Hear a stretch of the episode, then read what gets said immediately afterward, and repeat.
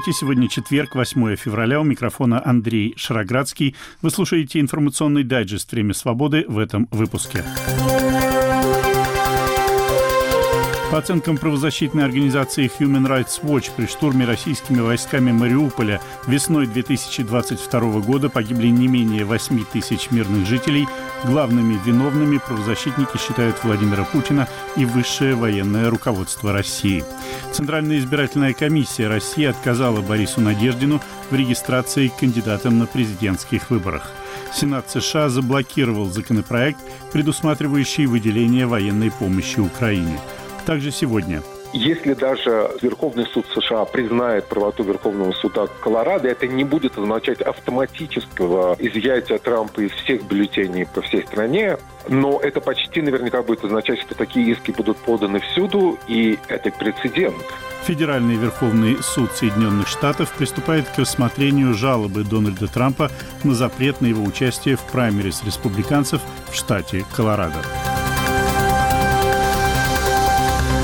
Анализ спутниковых снимков, а также отснятых на кладбищах Мариуполя фото и видеоматериалов показывает, что в период с марта 2022 года по февраль 2023 в городе появилось более 10 тысяч новых захоронений. Как минимум 8 тысяч человек из этого числа погибли либо непосредственно в результате боевых действий, либо в силу вызванных ими трудностей, отсутствия медицинской помощи, чистой воды и так далее. Об этом говорится в докладе, опубликованном сегодня правозащитной организацией Human Rights Watch. Авторы доклада делают вывод, что согласно принципу командной ответственности к совершению военных преступлений в Мариуполе могут быть причастны Владимир Путин, президент России, верховный главнокомандующий, Сергей Шойгу, министр обороны, Валерий Герасимов, генерального штаба российских войск, Сергей Рудской, первый заместитель начальника генерального штаба, Александр Дворников, на тот момент командующий войсками Южного военного округа, Виктор Золотов, командующий войсками Национальной гвардии,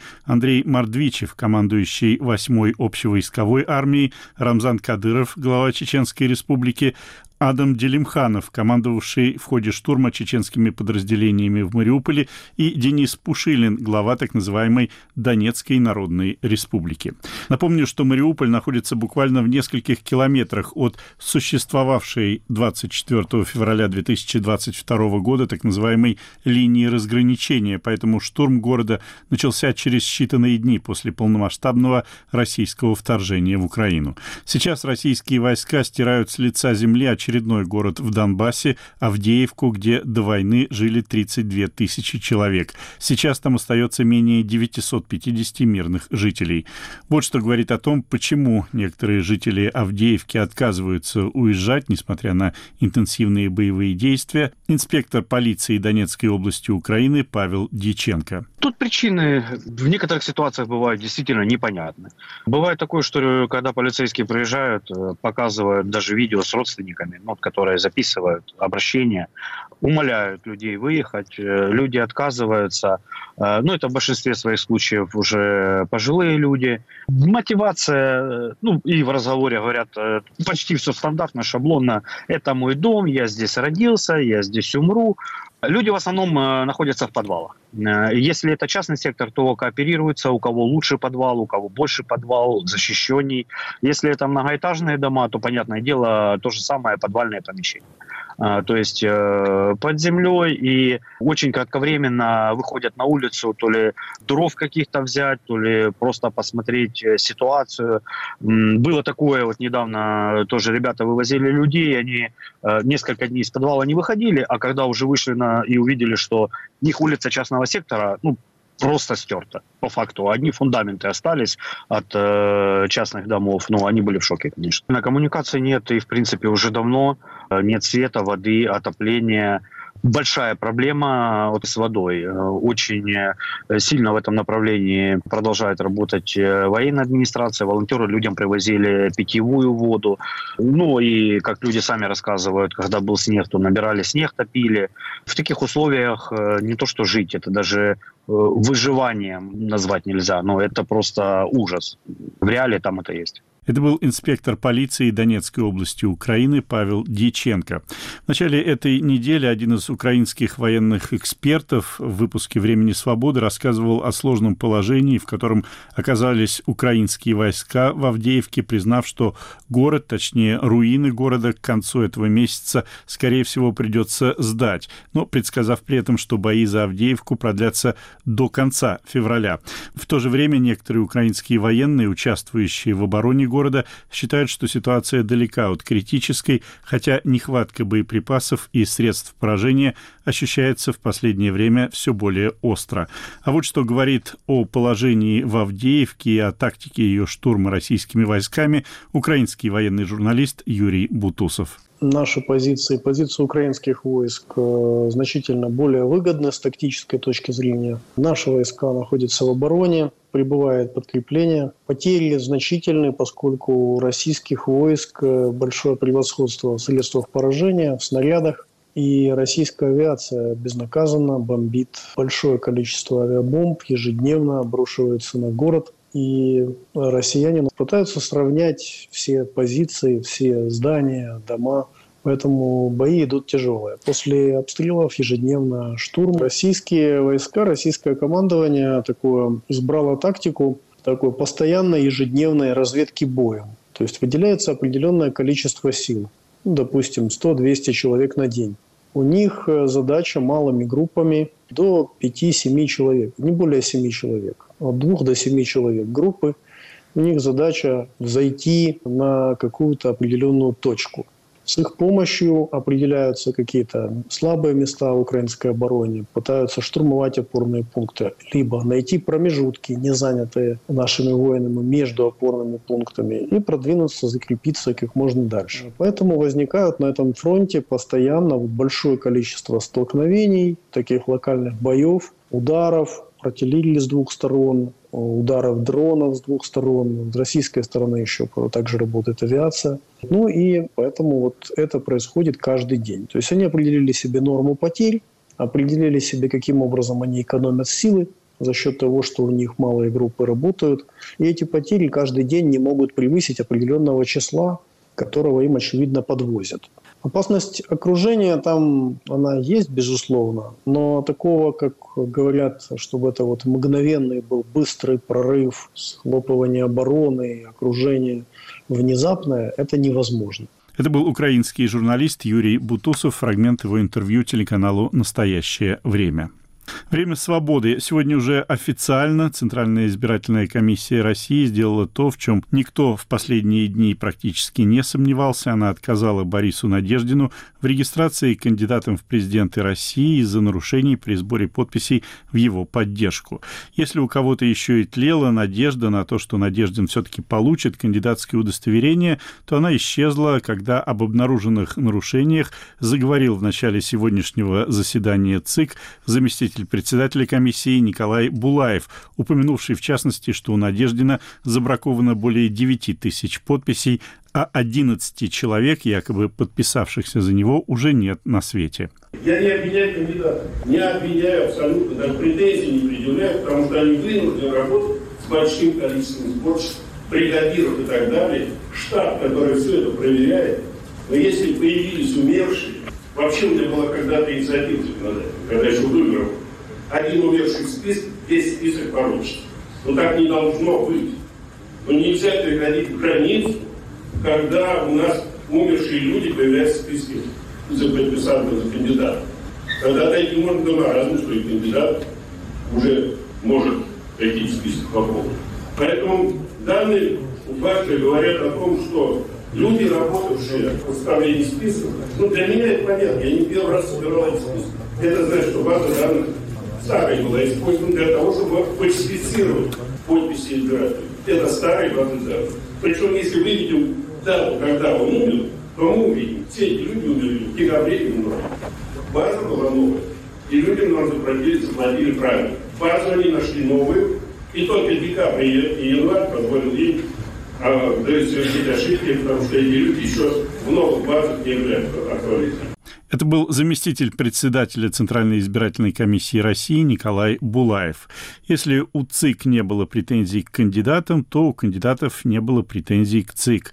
Также получивший отказ в регистрации кандидат от партии «Коммунисты России» Сергей Маленкович это особо отметил, но подчеркнул, что его соратники подписи собирали честно, а нарушения, если и допускали, то не намеренно. В данном случае я должен признать, что на всех этапах избирательной кампании ЦИК РФ не чинил нам никаких препятствий, проявлял максимально доброжелательное отношение.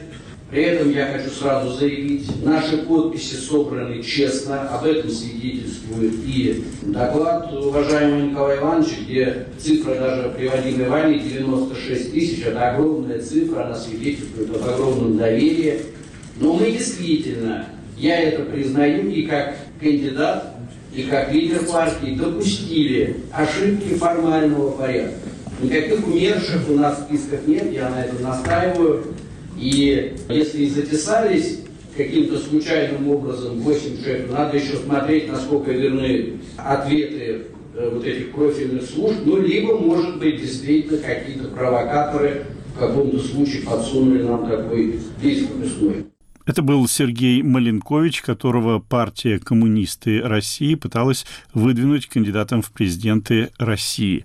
Об отсутствии претензий к ЦИК говорил и Борис Надеждин. Он лишь сетовал на действующее законодательство, не позволяющее, как считает Надеждин, кандидатам собирать и проверять вовремя подписи в их поддержку. Апеллируя к членам комиссии, Надеждин заговорил о той мощной поддержке, которой, как он считает, он пользуется в российском обществе и просил учесть это при вынесении решения, но его не послушали. По всем вопросам я на втором месте нахожусь после Путина на выборах уже с двузначным числом, да? Это десятки миллионов людей, которые хотят голосовать за нас. Вы мне рассказываете про 11 умерших перед вами. Неправильные паспорта говорил Борис Надеждин о том, что он не допущен к выборам. Надеждин сообщил в своем телеграм-канале еще до окончательного голосования ЦИК по его кандидатуре. Некоторым СМИ потом пришлось даже немного поправлять свои сообщения. Надеждин просил перенести голосование по вопросу о его утверждении кандидатом на 10 февраля, чтобы попытаться исправить положение, но глава ЦИК Элла Памфилова отказала ему в этом, добавив как цитируют ее некоторые СМИ, «мы вас любим». Несостоявшийся кандидат пообещал дойти до Конституционного суда, оспаривая решение ЦИК, но отметил, что будет действовать строго в рамках закона, а заявки на митинги его сторонники будут подавать, когда все юридические возможности найти справедливость будут исчерпаны. Уже после формального принятия решения об отказе в регистрации кандидатом в президенты глава ЦИК Элла Памфилова напутствовала Бориса Надеждина в своем уже довольно привычном для публики стиле. Борис Борисович, с учетом того, что трудно оценить, там, скажем, ну, спасибо, есть, конечно, у нас определенная поддержка, ну, слушай, ну что там уже скакать из партии в партию, 10 партий перебрали. Ну, собирайте уже свою. 8. И, пользуясь этой поддержкой, идите вперед. У вас хорошая политическая перспектива. Мы будем только вас приветствовать. Это была глава ЦИК Элла Памфилова. Пресс-секретарь Кремля Дмитрий Песков никакого беспокойства по поводу отказа в регистрации Надеждину не выразил, но проявил осведомленность по поводу причин принятия этого решения. Напомню, что Песков, когда ему задают вопросы, к примеру, касающиеся положения на фронте в Украине или уголовного преследования представителей оппозиции, часто предлагает их переадресовать в соответствующие ведомства, Министерство обороны или в суды. Но в этот раз Песков сделал исключение хотя ЦИК по Конституции является независимым от исполнительной власти органом. Есть же определенные параметры, которые должны быть выполнены кандидатом. И вот то, что мы слышали сегодня от ЦИКа, это большое количество огрехов в подписях и недействительность большого количества подписей. То есть вот этот важный критерий не выполнен. Поэтому здесь, здесь нечего комментировать. ЦИК следует четко тем правилам, которые установлены для кандидатов. Говорил пресс-секретарь Кремля Дмитрий Песков. От заседаний Центральной избирательной комиссии в эту избирательную кампанию, особенно сегодняшнего, веяло каким-то умиротворением. Все и члены ЦИК, и состоявшиеся, и несостоявшиеся кандидаты были предельно корректны, они улыбались и охотно давали комментарии. Хотя еще пару с небольшим лет назад, когда у независимых журналистов еще оставался шанс подойти к Элли Памфиловой, глава ЦИК вела себя куда более нервно. А вы гордитесь тем, что вы делаете? Вы довольны? Да. Знаете, Гордитесь? Я горжусь. Я скажу почему. Потому что я, я жизни не вижу сейчас лично. Я здесь преобладаю, извините, слушаю со всех сторон демагогию и ложь. А я горжусь тем, что я пытаюсь способствовать тому, чтобы в стране, извините, страна не развалилась, не раздербанили страну, чтобы стабильность была, чтобы люди наши жили нормально. Какая и стабильность? Мы вымираем. Пять лет, да. пять лет и в нищете. моего здоровья на то, чтобы очистить комиссии всех уровней. Я знаю, что бывают нарушения. Бывает. Мы их стало гораздо меньше, потому что это мои нервы, мои силы смешаны с моими коллегами. Вы не представляете, вы не знаете, насколько тяжело это все проводить. Мы это делаем.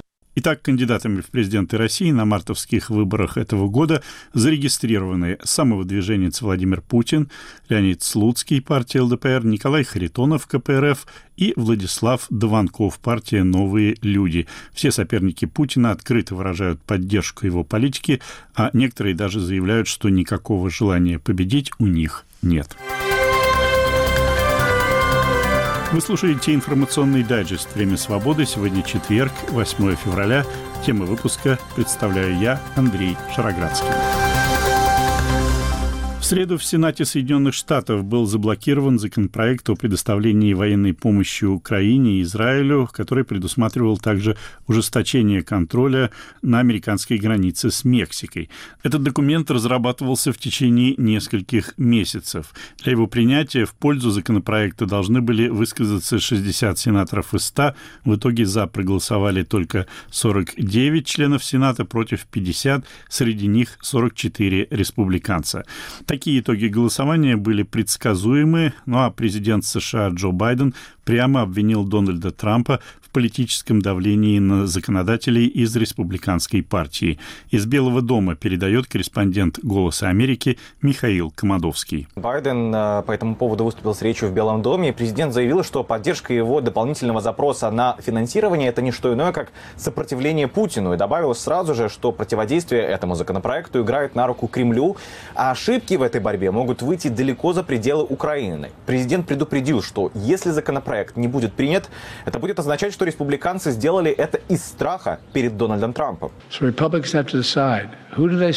Республиканцам нужно решить, кому они служат, Дональду Трампу или американскому народу. Они здесь, чтобы решать проблемы или просто использовать эти проблемы в политических целях. Я для себя знаю ответ. Я служу американскому народу. Я здесь, чтобы решать проблемы. История наблюдает, и отказ Украине в поддержке в этот критический момент никогда не будет забыт. Пресс-секретарь Белого дома Карин Жан-Пьер Пьер во время брифинга накануне обратилась к республиканцам на Капитолии с призывом проявить характер и проголосовать за законопроект о дополнительном финансировании, который охватывает границу, а также помощь Украине и Израилю. И во время своей речи президент Байден также заявил, что от Хамас поступил ответ на предложение по освобождению заложников, но их требования кажутся завышенными. В вопросе с заложниками есть определенное движение. Я должен здесь подбирать слова. Поступил ответ от Хамас, но, похоже, это немного чересчур. Переговоры переговоры продолжаются. На этом фоне госсекретарь Блинкин проводит переговоры с руководством Израиля а, по предполагаемой паузе в боевых действиях в секторе Газа и о освобождении заложников Хамас. Давайте послушаем, что заявил Блинкин. We had meetings already uh, on this trip in, uh, in Riyadh. У нас уже были встречи в Эриаде, в Каире и Дохе. Необходимо использовать любое перемирие, чтобы продолжить дипломатический путь к справедливому и долговечному миру и безопасности в регионе. Это самый лучший способ, чтобы не повторились события 7 октября и гибель израильтян и палестинцев.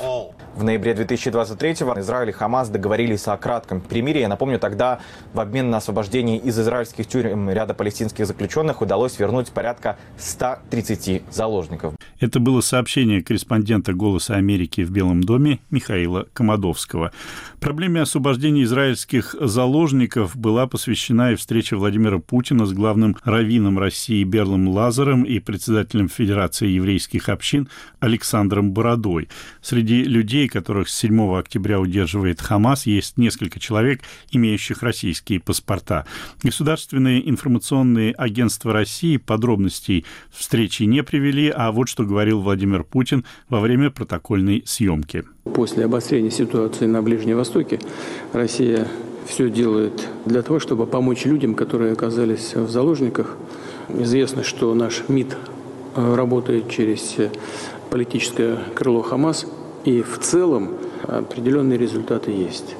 Мы, конечно, прежде всего обращаем внимание на граждан России, но не только на граждан Российской Федерации, но и на граждан других стран. В том числе это касается пожилых людей и членов их семей, которые прошли Холокост. Ну, как я уже сказал, определенные результаты есть, но я понимаю, знаю о том, что необходимо продолжать эти усилия. Мы этим и занимаемся, и я хотел с вами обсудить детали этой работы.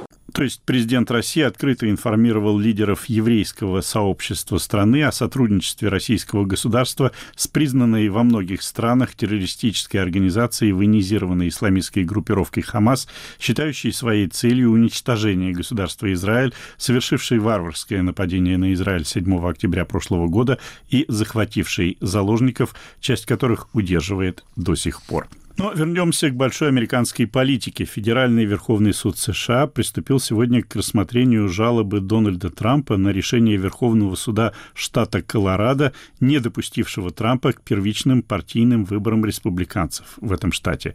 Поводом для отстранения Трампа стало его участие в мятеже 6 января 2021 года, когда сторонниками Трампа было захвачено здание Капитолия в Вашингтоне. Аналогичное решение о недопуске Трампа к праймерис принял также Верховный суд штата Мэн. В обоих случаях истцы ссылались на 14-ю поправку к американской конституции. Если Федеральный Верховный суд жалобу Трампа отклонит, то на пути к участию в президентских выборах в ноябре у него возникнут огромные трудности. За разъяснениями я обратился к обозревателю «Радио Свобода», ведущему канала «Кокусы праймери» в социальной сети X Валентину Барышникову.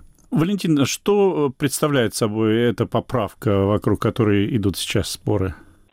Значит, 14 поправка, главная поправка, а, о которой теперь говорят, это на самом деле очень важная поправка исторически и очень много применимая сама по себе. Эта поправка была принята после гражданской войны в 1868 году. Она давала гражданство всем жителям Соединенных Штатов, родившимся или натурализованным, гарантировала равенство перед законом и равенство правовой защиты.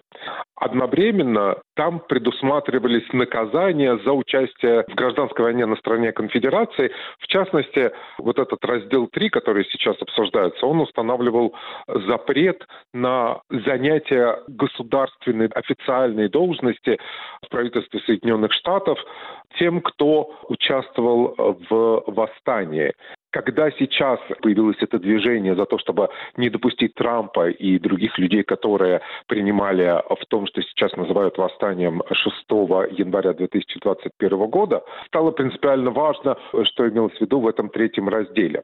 Все рассмотрение, о котором мы говорим, касается появления Трампа в бюллетенях на республиканских праймерис, то есть голосование по штату внутри республиканской партии.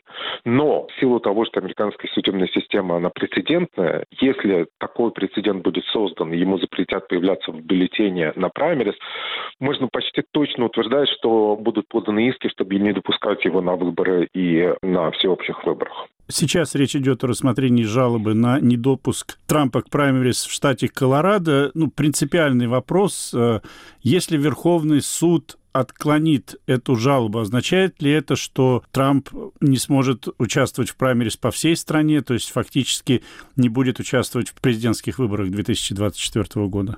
Если даже Верховный суд США признает правоту Верховного суда э, Колорадо, это не будет означать автоматического изъятия Трампа из всех бюллетеней по всей стране, но это почти наверняка будет означать, что такие иски будут поданы всюду, и это прецедент, и это будет прецедентом, и тогда трудно себе представить, как Трамп сможет участвовать в выборах. Возможно ли такое, что вот этот вал исков пойдет, но рассмотрение этих исков будет назначено уже после голосования на президентских выборах? Я не являюсь эм, экспертом по юридической практике в Соединенных Штатах, но я думаю, что э, это будут все иски с просьбой об экстренном рассмотрении. И мы видим сейчас это происходит. Верховный суд э, Колорадо быстро довольно рассматривал это дело, и Верховный суд США быстро рассматривает это дело, именно потому, что в Колорадо уже ну, там предстоят праймерис через месяц. Верховный суд стараниями республиканцев в последние годы, в нем довольно сильное консервативное большинство, там шесть консервативных судей, которые считаются консервативными, против трех судей, которые считаются либеральными. Это не означает, что они голосуют по партийным линиям там каким-то, но они придерживаются разных взглядов взглядов на то, как устроено общество, и судят по своим представлениям о том, что означает законодательство в том или ином смысле. Там большое количество юристов, которые считаются оригиналистами. Это такой специальный термин, который говорит о том, что эти люди думают, что Конституцию надо применять так, как она замышлялась, не интерпретировать ее в изменившихся условиях общества, но применять ее ровно так, как она изначально планировалась. А если общество хочет, чтобы правоприменение изменилось, то нужно принять новый закон. То надо понять, какая сейчас внутренняя динамика внутри Верховного суда, потому что они будут рассматривать огромное количество факторов в этом, включая вовлеченность членов семей в каком-то смысле. Но в целом вопрос, конечно, стоит в том, что существует общая теория, что окончательное решение всегда должны принимать граждане, избиратели что нехорошо, если это какой-то чиновник или какой-то отдельный суд будет принимать решение, важное для всей страны. Из этой логики Трампа надо допустить, чтобы избиратели сказали окончательное слово. Потому что в США, например, суды тоже избираются. И существует несколько логик, по которым можно аргументировать за участие Трампа в выборах и против участия Трампа в выборах. Не обязательно для этого надо быть сторонником Трампа. Для того, чтобы общество было удовлетворено уровнем демократии в стране, возможно, правильнее было бы допустить Трампа. Но, с другой стороны, юридические нормы, они тоже должны соблюдаться. И если эта норма напрямую применима к Трампу, решат судьи, то у них не останется другого выбора, кроме как не допустить его до выборов. Моим собеседником был обозреватель «Радио Свобода», ведущий канала «Кокусы и праймери» в социальной сети X Валентин Барышников. Вы слушали информационный дайджест «Время свободы». Его темы представил я, Андрей Шароградский, продюсер выпуска Андрей Амочкин. Наш подкаст можно слушать на сайте «Радио Свобода». К вашим услугам популярные приложения подкастов и наша платформа на базе хостинга YouTube «Радио Свобода Лайв». Подписывайтесь на нее и на телеграм-канал «Время свободы». У меня на сегодня все. До свидания.